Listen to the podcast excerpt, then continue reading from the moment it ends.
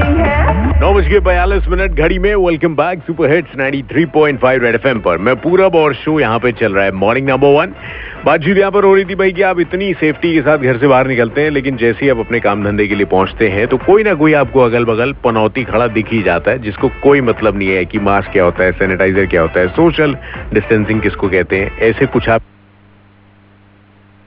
भाई मैंने पूछा था मेरे साथ फ़ोन लाइन पे कोई हाँ, अरे हाँ भाई जो पूरा भाई आशीष। बात कर रहा हूँ। आशीष जी बहुत बढ़िया जी बहुत बढ़िया बताएँ सर।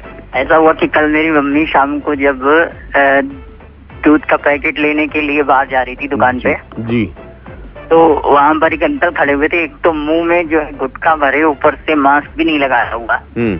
और मेरी मम्मी के सामने ही खड़े एकदम इतनी तेज उनके मुँह से स्मेल आई कि तो मजबूरन मेरी मम्मी ने उनको हड़काते हुए कहा कि यार एक काम करिए या तो आप यहाँ से हट जाइए या तो हम थोड़ी देर के बाद में जो है दुकान पे आ जाते हैं। अच्छा क्या बात है? मतलब चलता फिरता मसाले डब्बा वाजता साहब एक नंबर बहुत मिल जाते हैं इससे। कोई वो हैरान होने वाली बात नहीं कईयों को लग रहा है कि नहीं जी कुछ है ही नहीं हमको ये सब कहाँ होता है यार?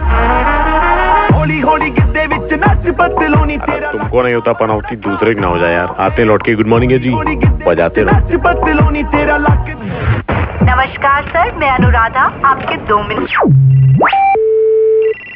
भाई आयुष। अरे भाई तीन तारीख हो गई। रेंट